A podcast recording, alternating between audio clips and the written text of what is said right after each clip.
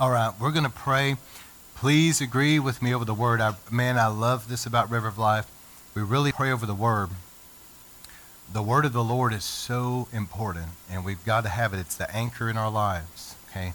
It's what keeps us and sustains us in our Christian walk. It keeps the boundaries there, guides us. We have to have the word. The word is vital. And so I'm going to pray over the word tonight, and I thank y'all for agreeing with me. So, Father, we come in agreement together as a church, and we really pray over this word tonight. We love your word, and we just want to take a moment to thank you for the word of God. Lord, that you've given us the Bible. Lord, it's such an incredible gift. Thank you so much. Where would we be without the word? I mean, we would be in all kinds of deception. But Lord, thank you for your word. We love you. And we ask you tonight that you would bless this time of getting into the word. Lord, I pray the precious Holy Spirit that he would be empowering this and that the presence and power of the Holy Spirit to be released out to everyone that's going to be hearing this, even people that are hearing this off recordings maybe years from now. But Lord, we ask that your precious Holy Spirit anoint this and every person hearing this, that we get captivated by the Holy Spirit to give the Lord our best ear, our full attention, our focus. That, Father, I pray your Holy Spirit anoint our eyes and ears to be able to see and hear. That we have eyes and ears of the Spirit to see and to hear what the Spirit is saying to us. And Lord, I pray that we would have good, fertile soil of hearts and minds, that we won't have hardened hearts. We're not going to have um, our minds shut off by different belief systems, etc., that aren't right. But Lord, just good soil, good soil, that the truth of the word can be sown in as living seeds. And Lord, I pray that the Holy Spirit water those seeds planted in us, let them get where they're supposed to, and um, take root, grow, and produce a hundredfold harvest of eternal fruit that remains until Jesus comes.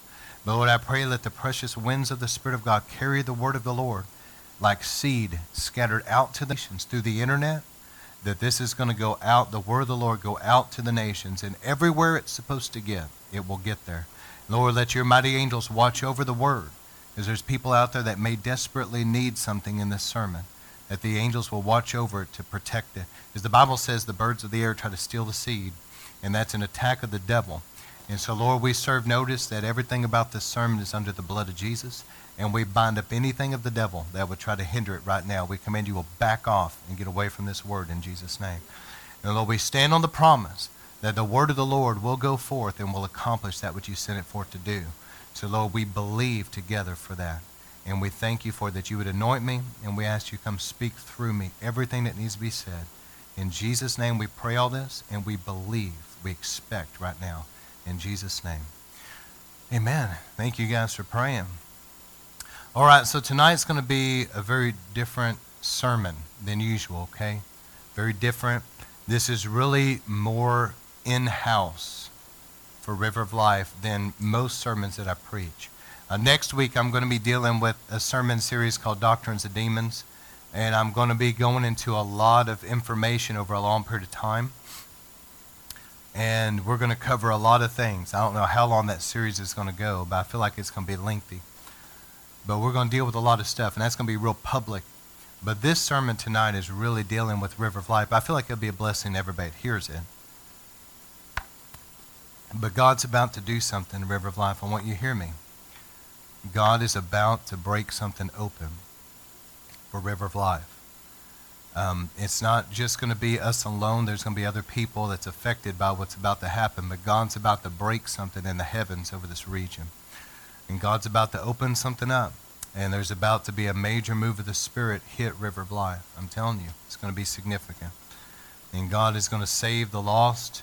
He's going to heal like never before. He's going to deliver people like never before. And there's going to be a great revival, great revival fire. And God is going to purify and get a bride ready for his coming. And it's going to be significant. And I feel like that many people will start hearing about what God's doing and coming and God's going to have to make a way for different things. You know, we're going to need a bigger place. He's going to work all that out. But God is about to do something. So I'm trying to get people ready. And don't be surprised when things start opening up. And I mean, it's going to be significant.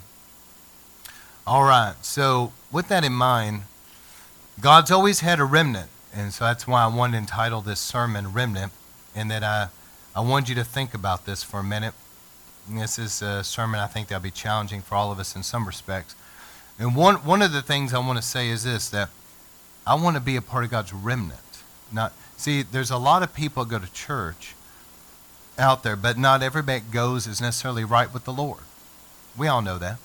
And um, not everybody that goes to church out there is really hungry and on fire for God. Amen? And not everybody out there that goes to church and calls themselves a Christian um, would be among the group of people that are really, really intimate with the Lord.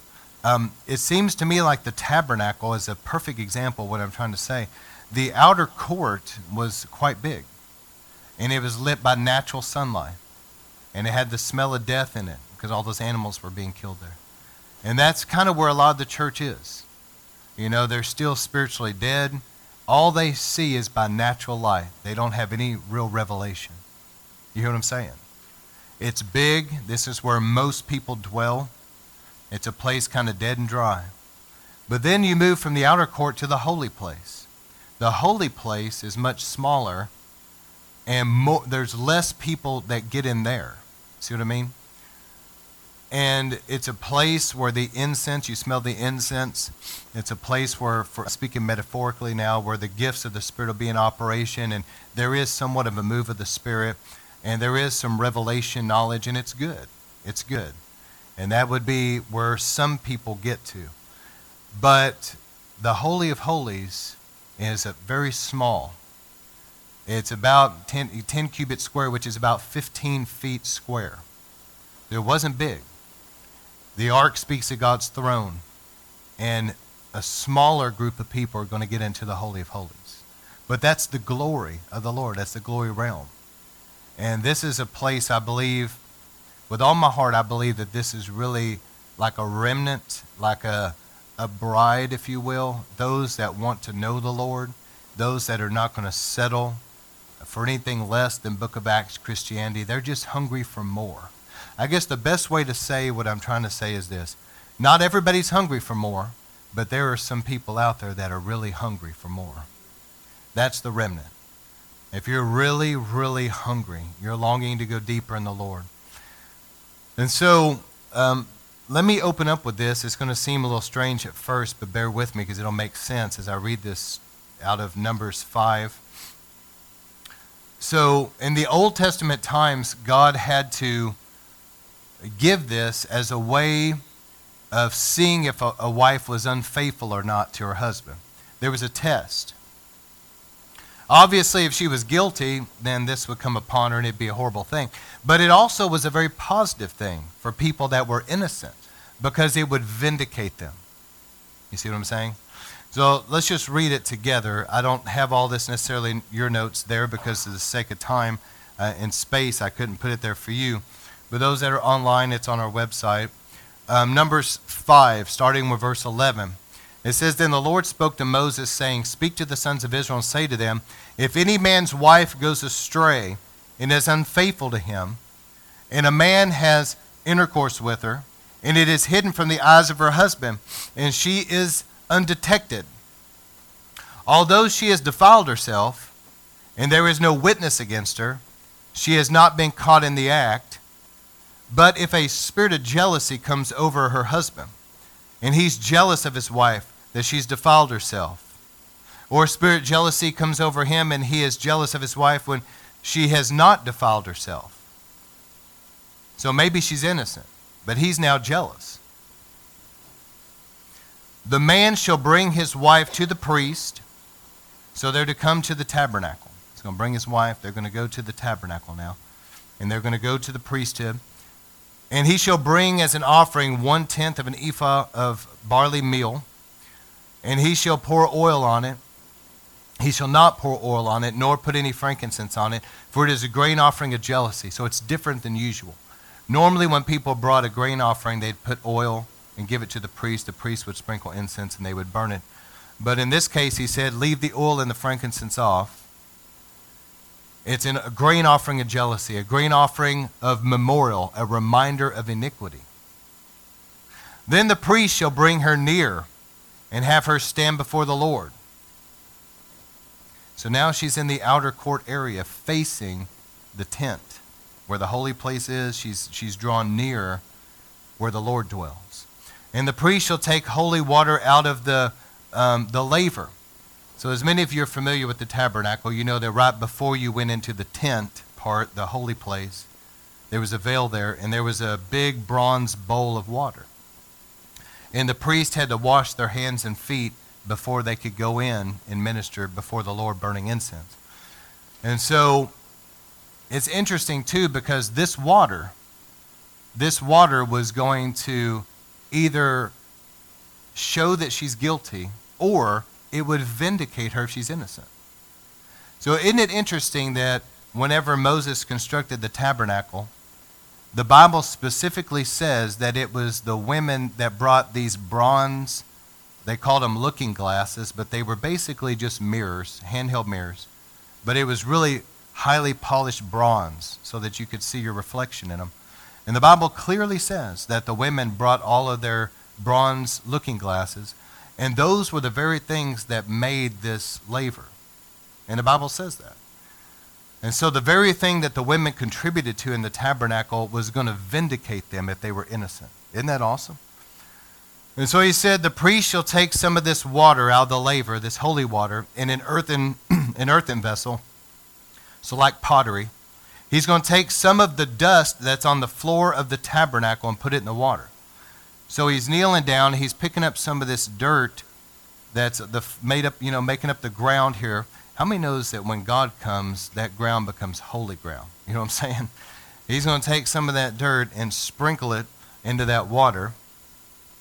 And the priest shall have the woman stand before the Lord and let her hair hang loose and place the grain offering of memorial in her hands, which is the grain offering of jealousy, and in the hand of the priest is to be the water of bitterness that brings a curse. And the priest shall have her take an oath, and shall say to the woman, If no man has lain with you, and if you have not gone astray into uncleanness, being under the authority of your husband, may you be immune to this water of bitterness that brings a curse. In other words, it's not going to affect you. If, however, you went astray, being under the authority of your husband, and you defiled yourself, and a man other than your husband has had intercourse with you, then the priest shall have the woman swear with the oath of the curse, and the priest shall say to the woman, The Lord make you a curse and an oath among the people by the Lord, making that your thighs will waste away, your abdomen will swell, and this water will bring a curse and go into your stomach and make your abdomen swell, your thighs waste away, and the woman shall say, Amen. Ultimately, this would cause death, okay? And it, was, it seemed to me the way it's being described, it would not be a way you would want to die, okay? So the priest shall then write these curses on a scroll, and he shall say, or he shall wash them into the water of bitterness. So now the priest has had this water from the laver, he's put the dirt in it, He's, he wrote down the curse on a piece of parchment or whatever. And now he's going to take some more water and he's going to run it over that scroll and it's going to wash those words into this water. So the water this woman's about to drink has all that in it. And the priest shall take the grain offering of jealousy from the woman's hand, and he will wave the grain offering before the Lord and bring it up to the altar. This is the bronze altar where animals were sacrificed. And the priest shall take a handful of the grain offering as a memorial offering and offer it up in the smoke on the altar. And afterward, he will make the woman drink the water.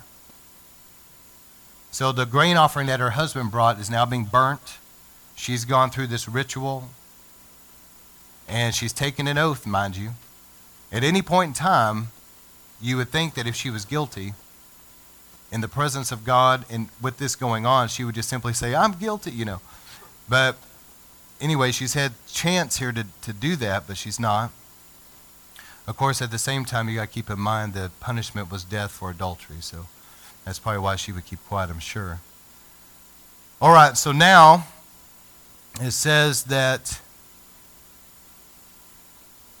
this is the law of jealousy. And so it says in verse 28 But if the woman has not defiled herself, she will be free and be able to conceive children but if she drinks this and she's guilty, she'll waste away.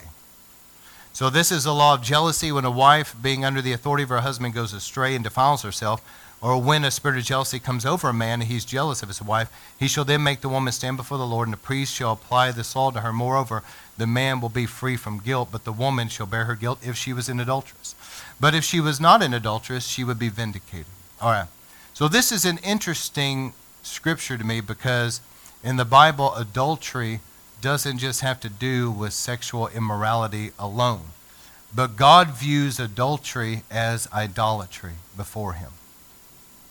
So in the Bible, when you read about Israel and they began to worship other gods, you'll always read that God would say, I'm a jealous God, and you're being unfaithful to me. And God viewed this, viewed this as an adulterous affair that the nation of Israel was having with another God. See, that's the way God's always viewed it.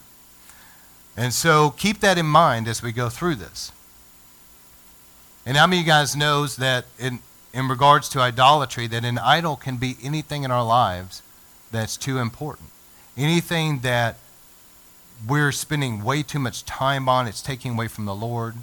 Anything that we're trusting in other than God, we're putting our trust in this thing over here anything that has stolen our affections, stolen our desires.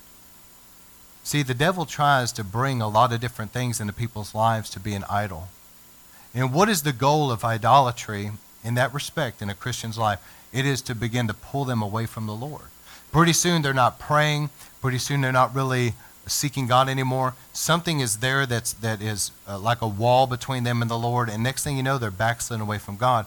But it started with adult, uh, some kind of a spiritual adultery in their life that they got an idol. And I'll tell you what it is. A lot of time, I'll give an example. I've seen, especially among young people, because I've ministered a lot through my ministry to the younger generation. They end up getting with the wrong friends, but especially dating the wrong person it becomes an idol, and next thing you know, they're far, far from God.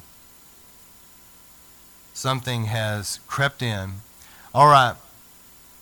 Now, keep all that in mind, and let's look at something real quick. When Moses was getting this from the Lord, we know the story. Moses went up Mount Sinai, and he was there with the Lord, and he's receiving all this information. And Moses eventually wrote all this in the book of Genesis, Exodus, Leviticus, Numbers, and Deuteronomy. He wrote it in what's called the Torah or the Pentateuch. But Moses is in the process of getting this. And what's happening down at the bottom of the mountain is that the children of Israel had just come out of Egypt, and they still got a lot of Egypt in, in them, okay? And next thing you know, here's Moses with God getting this information that we call the Torah. He's getting this. And the children of Israel now have gotten Aaron building them what? A golden calf. And now they're dancing around this thing. They're worshiping this thing. They're saying, This is the God that brought us out of Egypt. And it's idolatry, but God views it. How does God view idolatry here? Adultery. They, they had just pledged before the Lord, We will do what you say. They just promised God, we, we will be your people. What you command, we will do.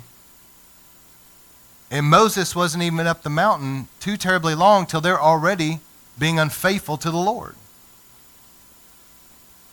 So it's interesting because when I first read this years ago, I never really understood why Moses did this till now. I thought he was just really ticked off, but there was a reason why he did this.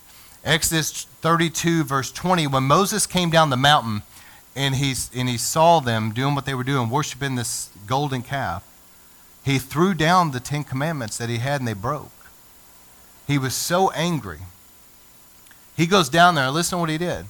Exodus 32, verse 20, it says, He took the calf that the people had made, he burned it with fire, he ground it down into powder, and scattered it in the water and then he made the Israelites drink it. You understanding why he's doing that now?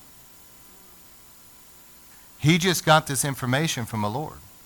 Uh, uh, what I read you out of Numbers, he was getting this information, and he wanted to know who, who was committing adultery on the Lord right now. It doesn't say in the Bible, but we can deduce from reading it that something began to happen to the guilty people that made them look different than the people that were innocent. And Moses said, Who's for the Lord? And the Levites gathered unto him. And then he said, Go and kill those. And don't spare anybody, whether it be a relative or whatever, kill all those that we know that it was the guilty parties. And I believe because Moses had them do this, drink that water, that something, in my opinion, something physically was happening to them that the Levites knew who was guilty and who wasn't. And they killed all the guilty parties. And God purged Israel from idolatry that day.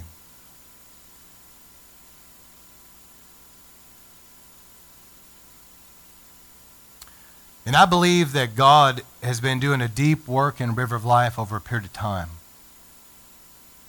I say all that to say this. I believe that God has really been dealing with things in all of us that need to be dealt with. He's been really purifying, like gold refined in the fire. God has been dealing with any unforgiveness. He's been dealing with sin. He's been dealing with idolatry. And He's been very merciful, and He's been really calling us to, to be holy unto Him and, and to be humble and repentant. And He's been purifying us, He's been sifting us. And I believe the month of March was, in actual fact, an unprecedented month for River of Life of purification. God did something in that month that I don't think He's ever done before in our history. He did a deep work in every person. And let me tell you what God's been doing. He's a jealous God, and He also wants a people that are completely, totally His. God does not want a group of people that or have like a half commitment to Him. He wants our whole life or nothing at all. He doesn't want lukewarmness. Remember that? You're either on fire or you're cold. Pick. You know, choose. I remember Elijah standing up there saying, you know, on Mount Carmel, the fire came down, but he was telling Israel, you better choose which God you're going to serve. If Baal's your God, then go worship Baal. But you're not going to play this game of worshiping God and Baal at the same time. And God's been doing something where he's He's looking for a group of people that will not have divided hearts, that will be totally, completely His, sold out completely. Amen. I would hate to think today if, um, if God was to somehow enact this in the whole body of Christ, or something, you know, I don't know how in the world he do it, but somehow he made all of us drink this water, you know. I would hate to think how many people it would be very manifest how many how much idolatry is in their life. I just put it that way. But God wants us totally, completely, 100% sold out to Him. All right, the second thing I would say is this is a very different sermon tonight. This is for you guys. Because God's about to really pour out His Spirit, and God's wanting us to be ready and one of the messages that is going to be preached in River of Life is going to be like what I just said. It's going to be a message of holiness, a message of repentance, a message that is convicting. It's going to be a message calling people to the Lord. Repent, get things right with God. That's always the message of revival, and it will be the message of what God's about to do through River of Life as well. But another thing I would say, because as a pastor, you really love people you want people to be free. You want people to be victorious. And I remember that recently, someone shared with me a vision, and they saw a minister that was, that was totally enveloped with a hedge around him, total protection. Do you know how hedges of protection come to people? Living obedient to the word. And so I say that because I want people that your finances are blessed and protected, okay? And so I'm sharing this for that reason, with that heart. And I know that many, many people in River of Life are already doing this, but let's go over it together. In the days to come, I want people to be so blessed financially I want to hear people telling testimonies of how God has really blessed them in an awesome way. And studying this out in the Bible, this is what God showed me about finances in the Bible. And I preached a, a mini series called Kingdom Finance on it. I think it was four sermons, but we looked at this in depth. But there's seven areas of giving that will change your life if you apply them. And so I know that whenever you're dealing with these issues with finance, all seven of these issues are different. Okay? Each of them unique and different in their own way. But if you'll take inventory tonight, if you'll look at your finances and you'll look at am I doing this? Am I doing this? Am I am I being faithful here? If you'll start being obedient to the Lord in these areas, you watch. God will bless you big time. My wife and I have always been tithers, but once we started doing this, God began to really bless us financially like never before. The first thing is don't glean the corners of your harvest. So Israel had a harvest field. You know, a farmer would have this big field. And when it came harvest time, the farmer would go out and he would harvest the crops. But God told him to leave the edges for the poor. And I think about all of us have people that we come across that are less fortunate. And, you know, we've always tried to do this because after church, we do some witnessing and then we all meet up at the restaurant we go to and hang out for a little bit. And every, you know, for I don't know how long, but we've had different waitresses that have been really great as long as they work there and then be a different one, but they'd kind of become like part of our family, you know but they've honestly, you know, working there, they, they're not making the big bucks. You know, we all know that. And so, you know, many have tried in River of Life to really be generous toward them in a tip or whatever. That's gleaning, that, that is not gleaning the corners. That's letting your overflow bless people that are less fortunate. So just being, I'm just saying, just in a practical way, that when you see people that are in need, okay, that you're the type of person that will try to, to be a blessing. Number two is um, Bikurim. This is the first fruits. Now, this is a concept that I don't think the body of Christ has been taught.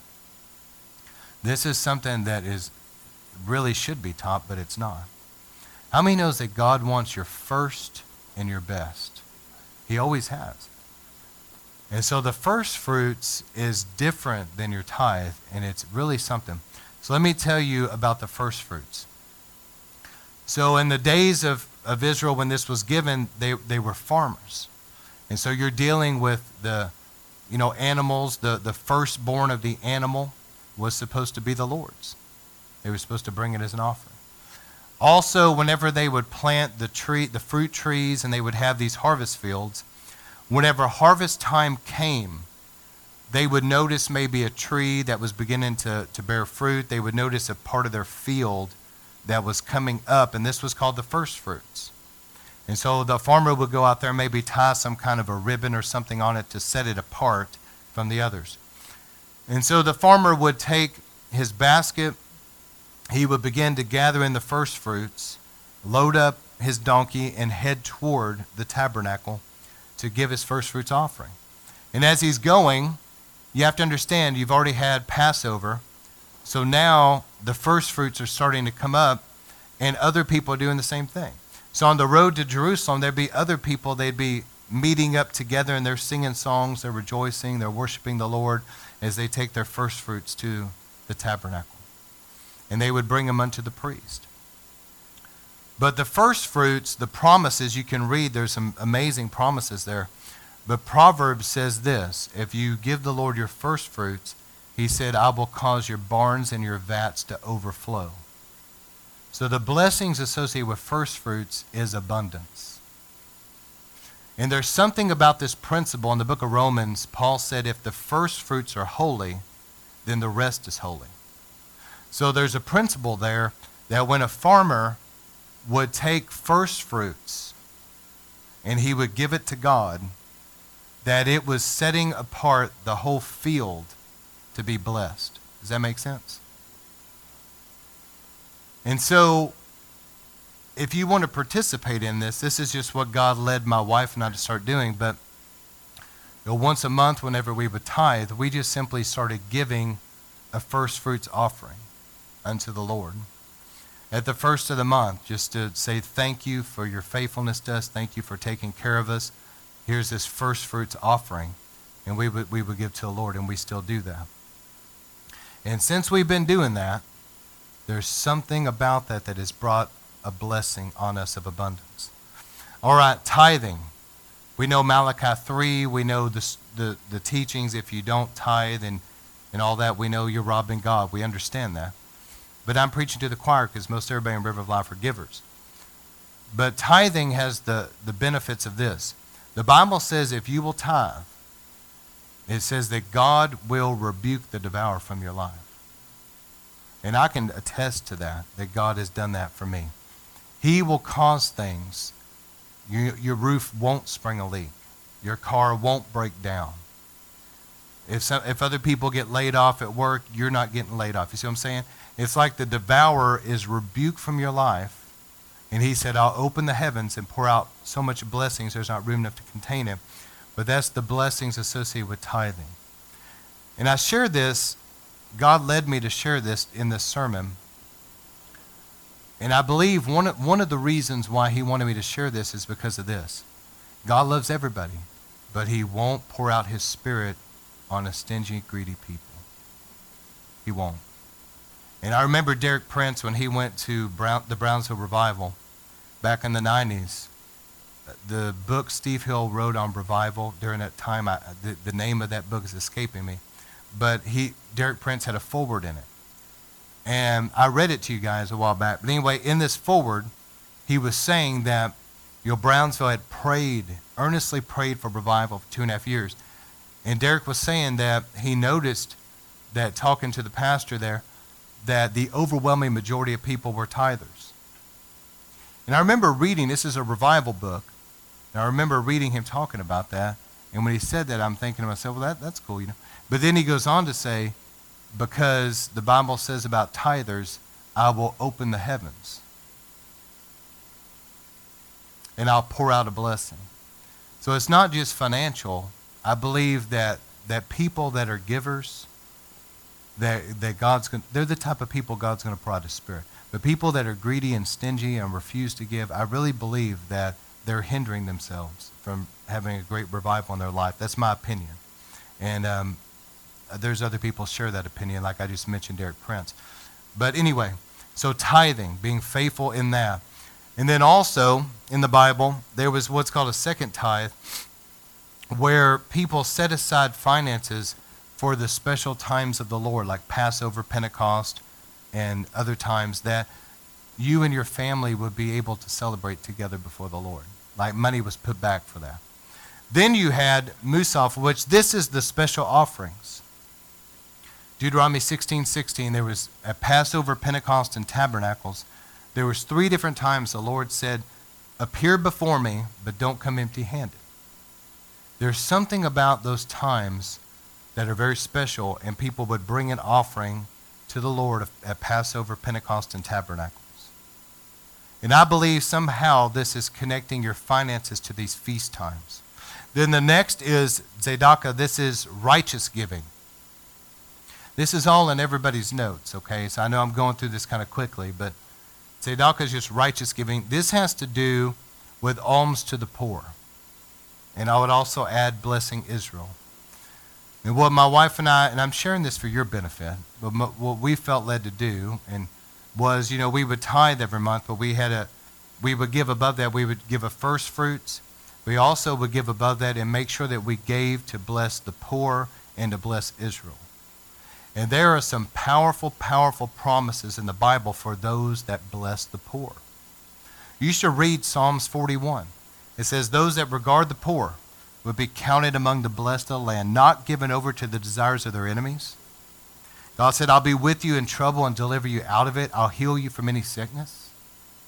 So there's some really powerful promises there. And I remember reading, see, we're talking about here about revival. You remember whenever the Lord was about to move from just Christianity being in Jerusalem and it being a Jewish thing, now breaking out to the Gentiles? What did God do? he picked a man by the name of Cornelius. The angel appears to Cornelius, and what does the angel say? He said this Your prayers and your alms to the poor have gone up before the Lord as a memorial offering. Now send for Peter. He's in Joppa, and he'll come to you. And so Cornelius, seeing this angel, and this angel tells him this, he sends for Peter.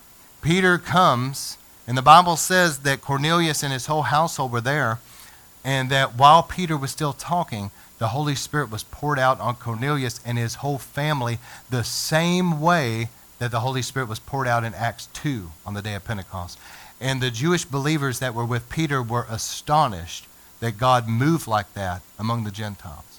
But what did the angel say to Cornelius? Your prayers and your alms to the poor. Your prayers and your giving. There's something about that. And so, blessing the poor, if you guys want to do that, please consider doing that through River of Life because we give to some wonderful ministries, but it brings a blessing on the church that we're able to do it. Does that make sense? Everybody gives in here and then it goes out. We add to it. Also, blessing Israel. The Bible says, if you bless Israel, I will bless you.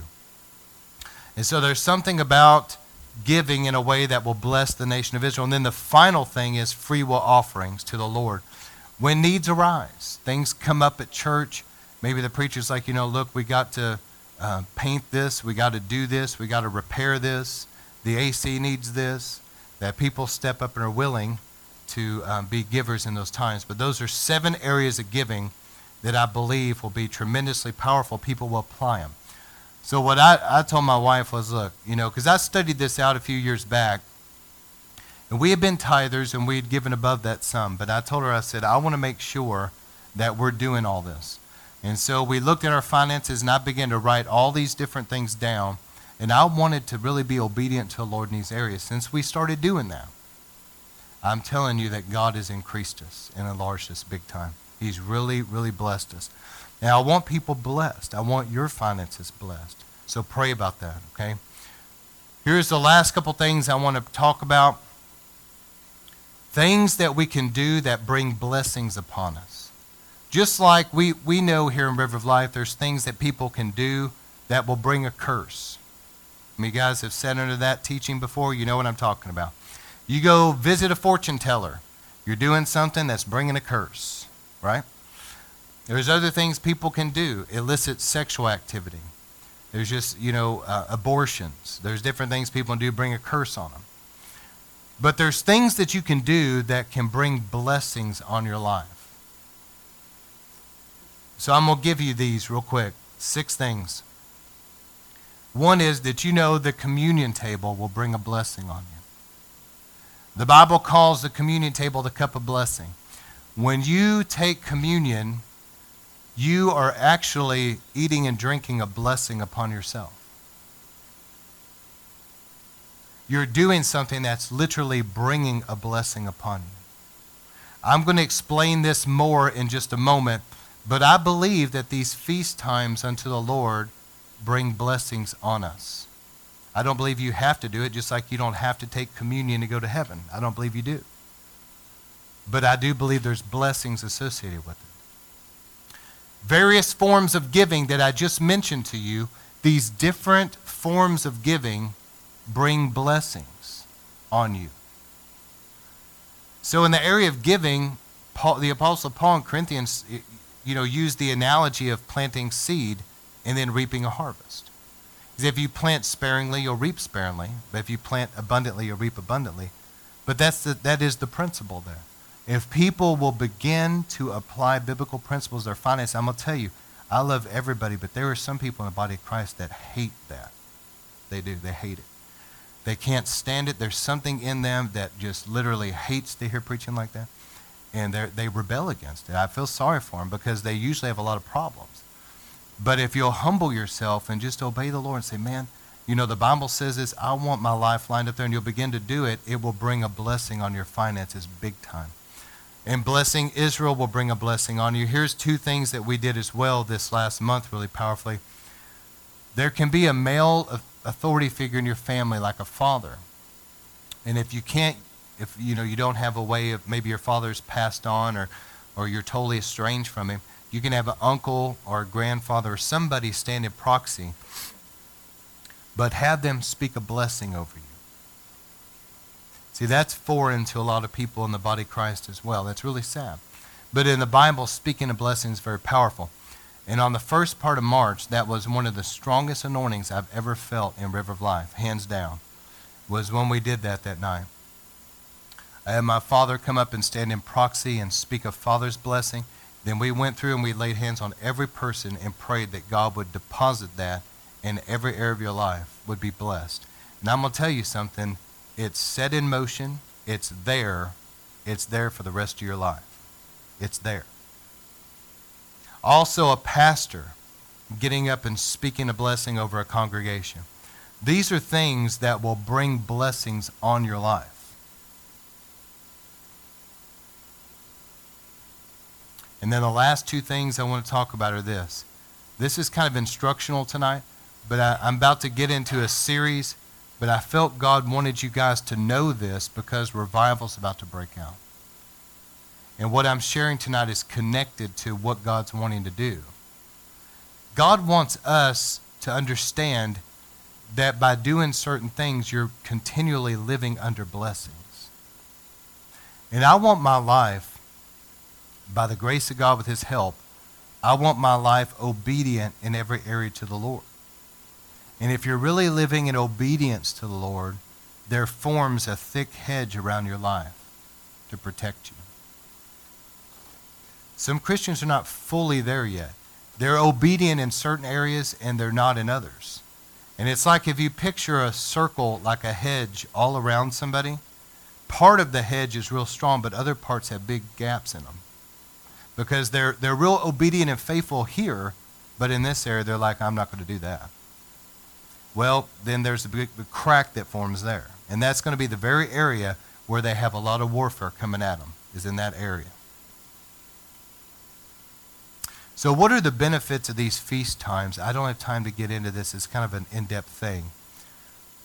But I did a, a teaching called Communion Hebrew Roots where I did this really long series a few years back and we dealt with the, the feast of the Lord and all that. But I do believe there's something connected these feast times that are actually very powerful. Um, it seems to me that there's a special open heaven about these times. And everybody here would, that's been here with me would agree that something seems to open up and just there's just a nearness of the Lord. But the Bible calls these feast times he said that these are times that are a moedim. And moed, it's in, in English would be M-O-E-D. A moed was a, it's translated time, but it's also translated divine appointment. And it's a time that God said that I would meet with my people. And so it's a time where God seems to really come down in a powerful way. I don't know how else to explain it. But years ago, I felt the Lord leading me this direction, and I shared this. And man, we just started um, having a special time around these feast days of having kind of a, a special service geared to that. And you guys, some of y'all remember, man, it was like the presence of God would come in, in, in a phenomenal way. And then that, that level, it was like going to a new level, it would sustain. And that kept happening, kept happening now to where a lot of what you sense in these services came in during these feast times. It's just, it's really something that's special. The second thing I believe about these feast times is it helps to purge the gates. See, Satan tries to brass the heavens over above us.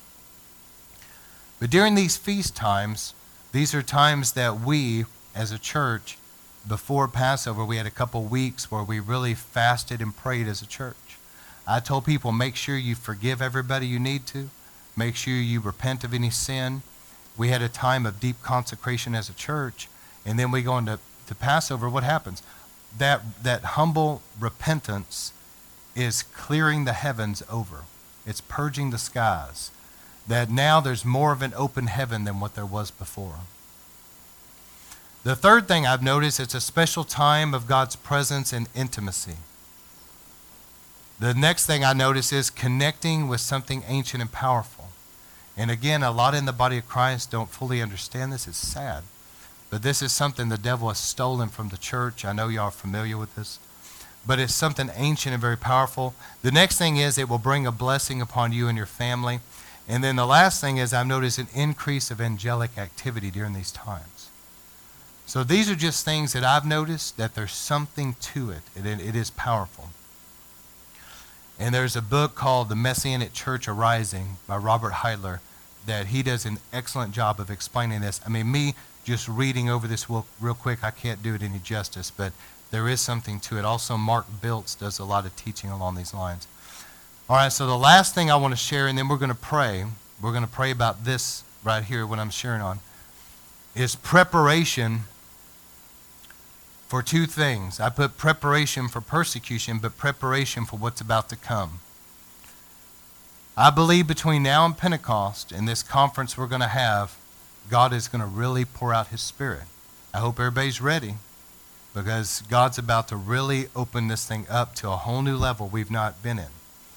God's about to move with great power, but you need to be ready to be persecuted about things. All right, so let me read this. Matthew 3:11. I wish everybody was here to, to hear this part tonight.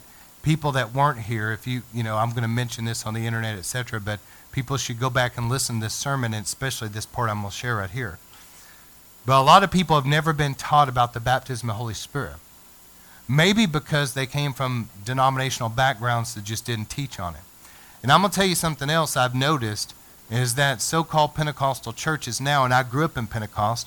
Now I'm going to tell you, growing up in Pentecost my whole life, going to a Pentecostal Bible school, I have a right to rebuke Pentecostals.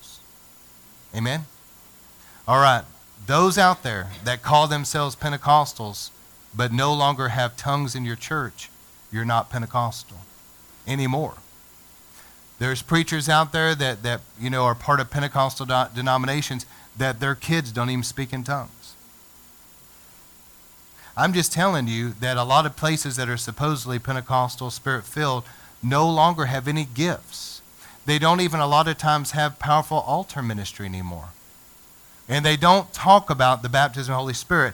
And they're certainly not acting out in that, they're not functioning in it.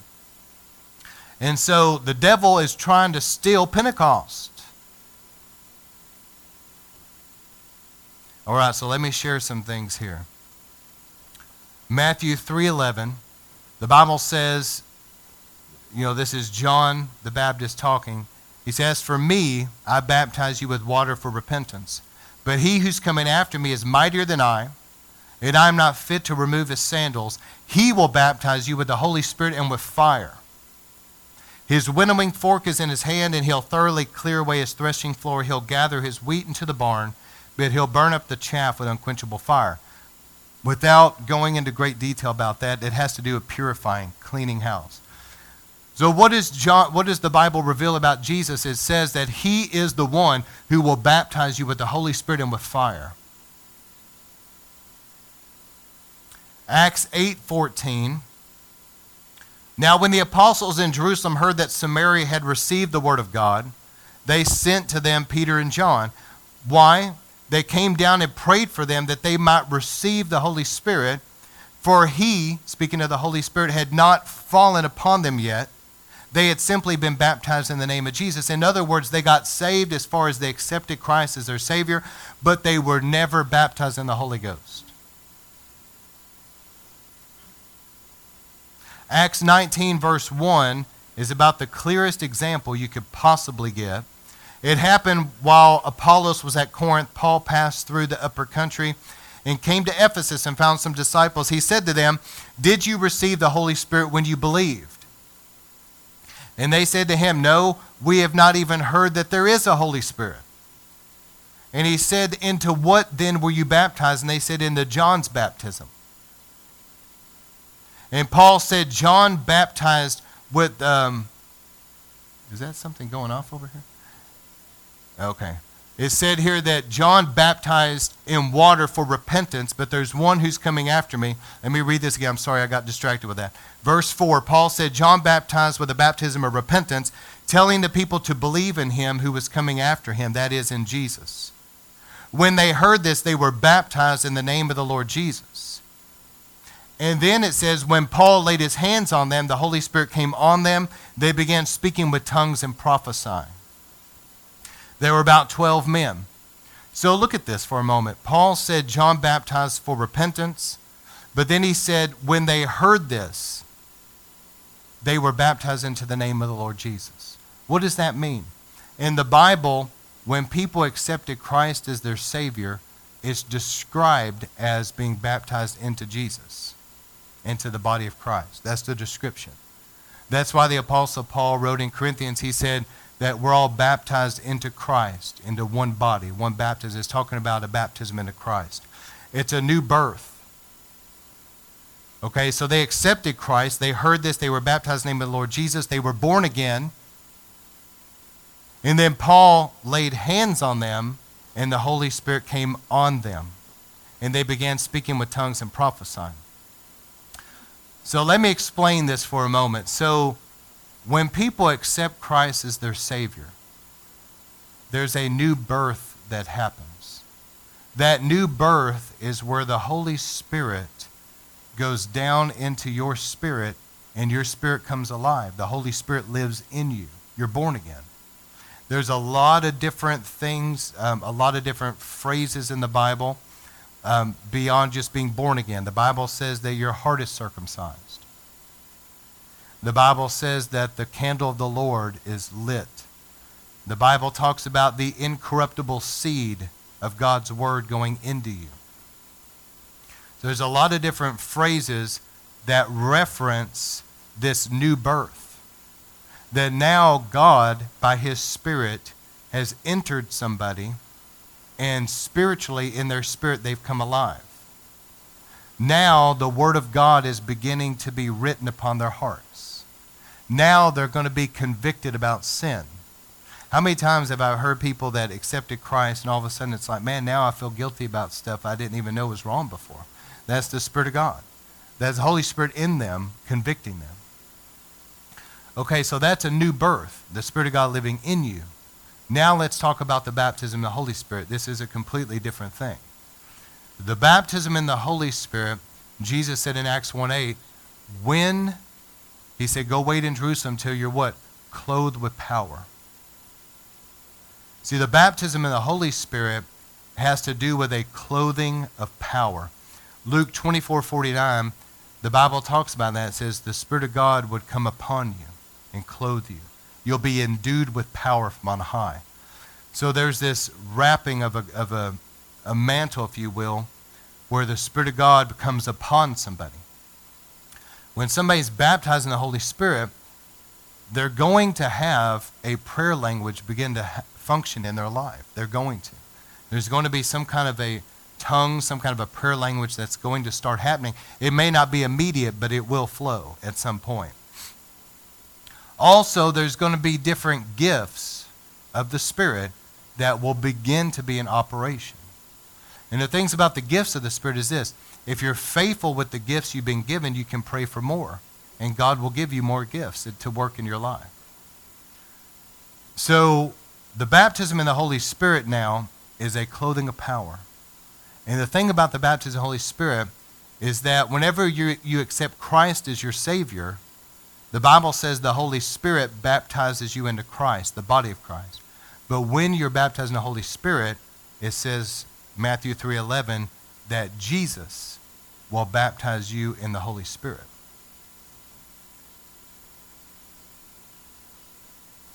The baptism in the Holy Spirit, when somebody accepts Christ as their Savior and they're born again, it's the outer court.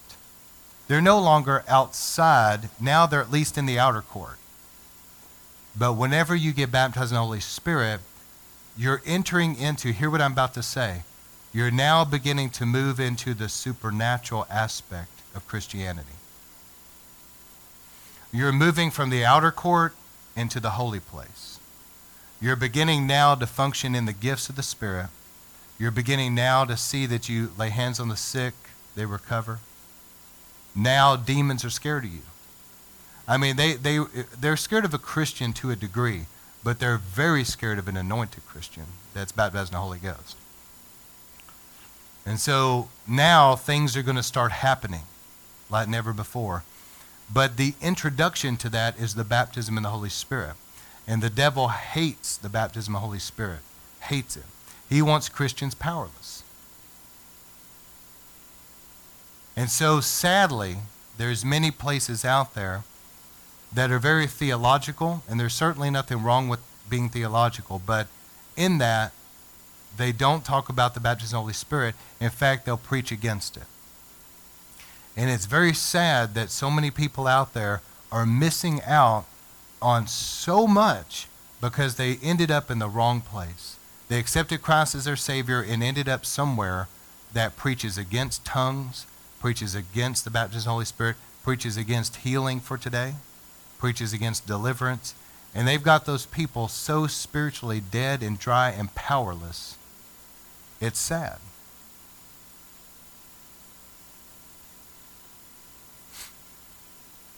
In the baptism of the Holy Spirit, once you're baptized in the Holy Spirit, a lot of things are going to be, begin to change because there's a power now to begin to overcome.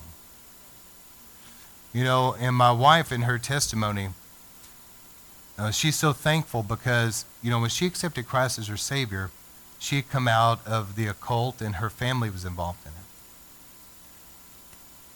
And so, by the grace of God, um, there was a relative that, that took her in, her husband and wife that took her in, but they were Pentecostal.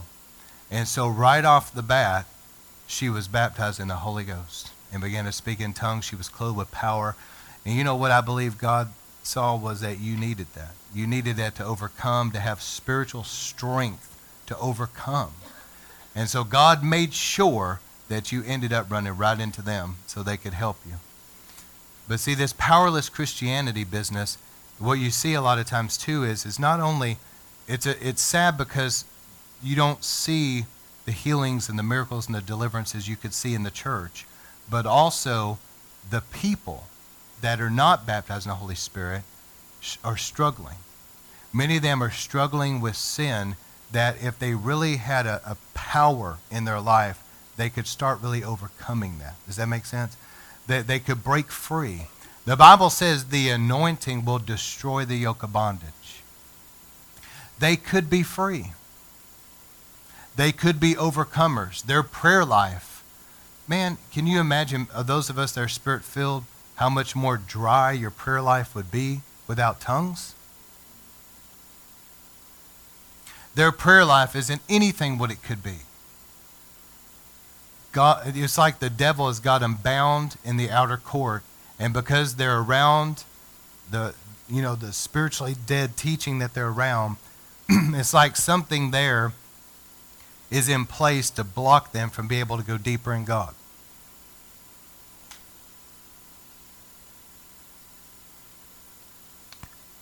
Here's what I want to close with. In River of Life, this is for River of Life, the remnant of River of Life. Those of you that are, are really with us for the long haul, I want you to hear me. As we've had people come and go and all that, that you know. But those that are here and you're going to be here in this revival that's about to break open. I want you to be ready for the persecution that comes. And let me tell you some things that the devil tries to persecute. And this has happened in past revivals. But here's some things the devil hates the gifts of the Spirit, especially tongues. How many times have we seen God move in revivals and you, the devil starts raising up these Pharisees and Sadducees, and how in the world they don't realize that they are that and that they're doing that? I don't understand how they don't get it that they're an enemy of the Holy Spirit. How they don't see that. But the devil will raise them up and give them influence, and they'll begin to really speak against the gifts and the tongues. I've even heard some people that I love I love the word and we man we preach the word a lot here. But there's people that get just the word and then they reject the Holy Spirit. And I've even heard this one guy, and I really like a lot of things he teaches because he's really good in some respects. And he's open to the fact that gifts exist, if I could say it that way. But I promise you, you'll never hear anything in his meetings. Because even though he believes that they exist, his attitude is like, well, just about everything out there is fake, though. You see what I'm saying? So he's disrespecting the Holy Spirit. He's disrespecting the gifts. Another thing, y'all, y'all hear me tonight because this is, this is going to come up down the road, and I don't want a bunch of surprised people. Another thing that the devil attacks is Holy Spirit manifestations. How many people have come through River of Life and, you know, because somebody fell, because somebody was shaking under the power or whatever, they couldn't take it, they couldn't stand it, they hated it, and they, they just got, they couldn't handle it for whatever reason. And it never ceases to amaze me that people don't realize that if God Almighty is touching you, something other than you just standing there like this is probably going to happen. I mean, if you lick your finger and you go over there and you stick it in the, in the light socket, and you just, you just do it and just stand there for a minute. Let's watch you be real still and stoic. It's not going to bother you at all that all those volts of electricity are shooting through you. But see, that God Almighty touches us, there's going to be usually something that is going to happen in your life, okay? And people can't stand. They fall, they collapse, whatever. But I'm going to tell you that there's a lot of people out there that are religious that can't, they hate the manifestations of the Holy Spirit. And the thing that grieves me the most about what I'm sharing is this. The Bible says that those that, that speak it, this is the words of Jesus. I believe it's Matthew 12, maybe around, around verse 30, something like that. I could be wrong, but you can look it up. Jesus said that those that speak against the Holy Spirit will not be forgiven. Those are his words. And I get so grieved at the people out there that are that are just speaking against tongues. They speak against the gifts. They speak against. They're speaking against the Holy Spirit. I don't know where God draws that line, but they're flirting with that line, and that's not something you want to cross. All right. Another thing that gets really attacked is faith and healing. I remember teaching one time on faith and healing at a church that I was just on staff at. And there was a guy there that had had a relative that didn't get healed when he prayed for him. There's a lot of reasons that can happen. And it's unfortunate that that does happen sometimes. But because he had that experience, he didn't believe in healing. And he got really ticked that I was preaching against him and began to really buck up against me. But for whatever reason, there's people out there that are being taught. Y'all need to know this because many of you haven't been to Bible school and, and this may be new to you. But there's people out there that teach what's called cessationism, and it's basically that all the gifts, all the healings, all the supernatural died with the apostles. And it's not for today. That's what they teach. That is surprisingly common. That's surprisingly common. When people grow up under, spiritually speaking, or growing up under that type of teaching, it's false teaching. But it's creating strongholds in them to where when they get around a healing service, they think it's all a bunch of fake. And they, they, they get around tongues and they, they get offended by it. See, what happened is that false teaching has gone into them like a leaven. And God's got to help get that out. Here's another thing. Oh, y'all just want to just go for it, right? Just want to have revival and just go for it? Okay? All right. Is the deliverance ministry. Yeah. I mean, if you're going to be persecuted, let's just go all the way. Let's go fifth gear all the way. But the thing is that people, people, there's some out there that don't like the deliverance ministry at all. Now, here's the great irony to me.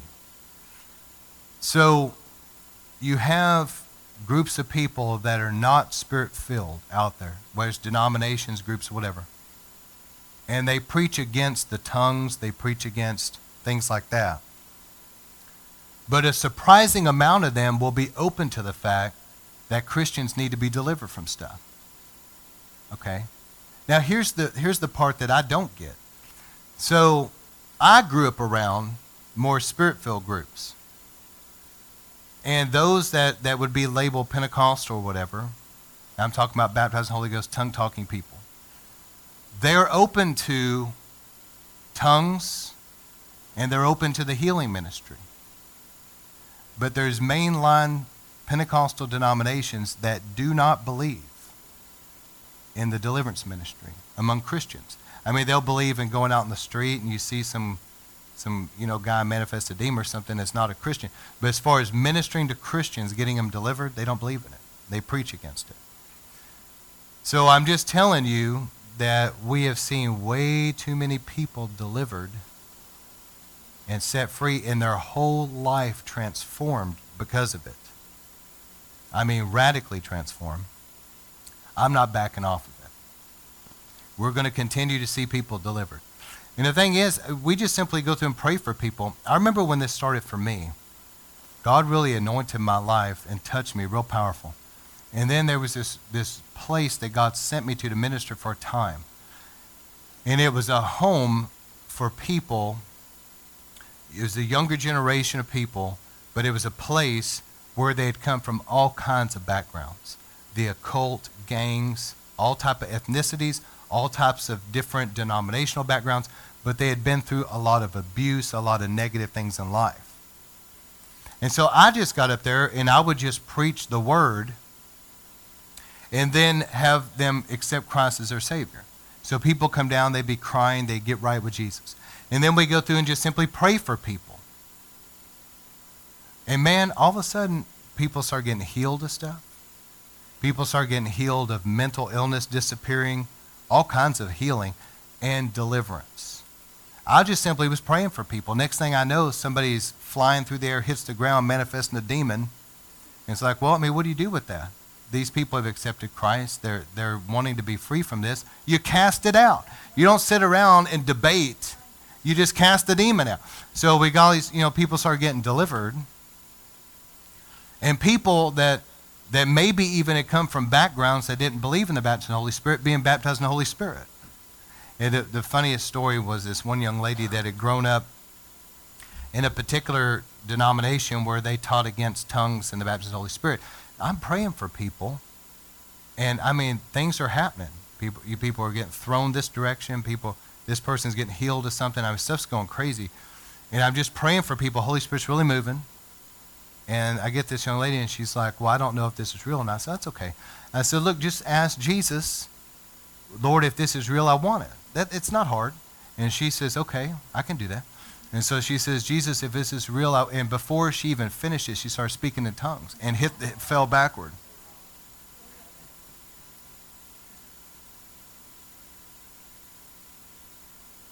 So the deliverance ministry. And we know, and my daughter will tell you, there's some people, there's some people out there don't like the deliverance ministry. Hear an amen from the left. Yeah. All right. And then the other one is the Hebrew roots. I do not have time to get into this tonight, but you guys have taught on enough, y'all, y'all know. But there's people out there who do not like the Hebrew roots either. And so that's something I believe has been a tremendous blessing for us. I believe God has drawn us that direction. And I understand the difference between the Hebrew roots and the Catholic root system, okay? That's a, that's a whole nother sermon. Um, but anyway, just be ready that there's people that don't understand it and don't like it, and there may be some persecution. All right, and then the last thing I would say is freedom. The Bible talks about in Galatians there be some that would come in among God's people to spy out their freedom. That's interesting, isn't it? And I believe it was referring to free, freedom from, um, you know, the, the coming under the law because of Galatians. You know, things like you had to be circumcised to be saved, things like that. Just spout your freedom. But Satan has always hated freedom. And so, freedom and praise and worship, people dancing, people shouting, people being free, unstructured services. See, there's people out there that really hate that. They want man to be in control. They want it to be real organized.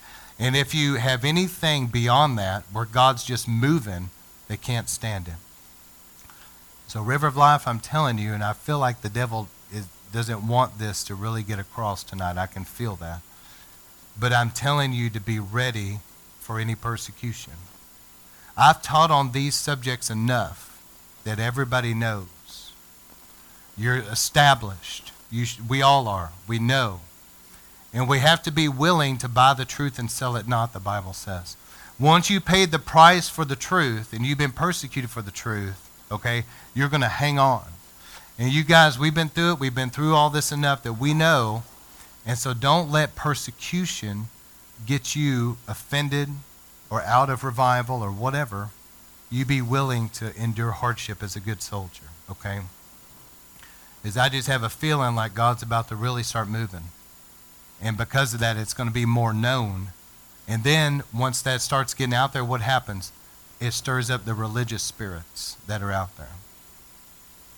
And I'll close with this, but one pastor was, um, he was saying that, you know, his church began to, to see God move, and he simply got like a local type of television station where they were able to air a little bit of his teaching. He said he just wasn't ready for what was going to happen. He said, man, he thought, you know, we're just, we're just preaching the word. He had every type of denomination you can imagine, the people in that denomination writing him. And he starts opening these letters, and one person's like a oneness. You, you, oneness is you, it's a, a false doctrine, okay, but it has to do with your that Jesus is the Father and the Holy Spirit all in one, and you have to be baptized in the name of Jesus. It's just this weird thing. Anyway, this oneness guy's like, you do realize you're going to hell because you don't believe. and he's like, oh, okay, that's really encouraging. Then he opens the next one. and they just kept getting worse and worse and worse. And he's like, he's like, man, I felt like I just stirred up all these religious demons. I mean, we, we, we, we got up on television, so it went outside our four walls, and it was like these religious spirits just rose up in protest. He said, I felt like when Jesus, when it was at Mark, I read this last a couple weeks ago. Jesus was in the synagogue, and this man manifested a demon. It's like right in church, you're sitting there just preaching the word. All of a sudden, somebody manifests. He's like, it felt like all these manifestations of religious spirits were just in protest.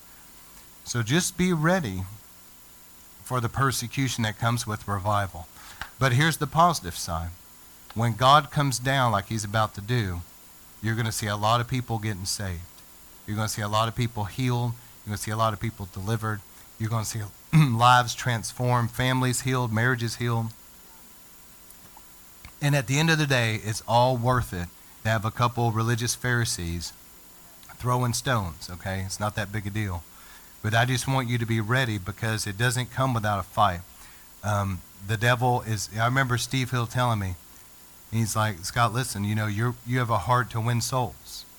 And he prayed for me about that. It was very powerful. But he said, You're not going to be able to go out there and start, and this was his words, you're taking all the devil's little soldiers away from him. You're getting all these people saved. He said, The devil's not going to let you do it without a fight. You need to be ready for that. That's what he told me. And I, and I take that to heart. All right, so Father, we thank you for this word, that you really get this in us. We want our lives, Lord, to line up with your word, and we want to be ready to count the cost. We want to be ready to endure hardships as a good, good soldier, and we want to be ready for what you're wanting to do. And Father, I pray, Lord, here in a moment, my wife and I are going to pray with people. I pray that you would baptize with the Holy Ghost and with fire.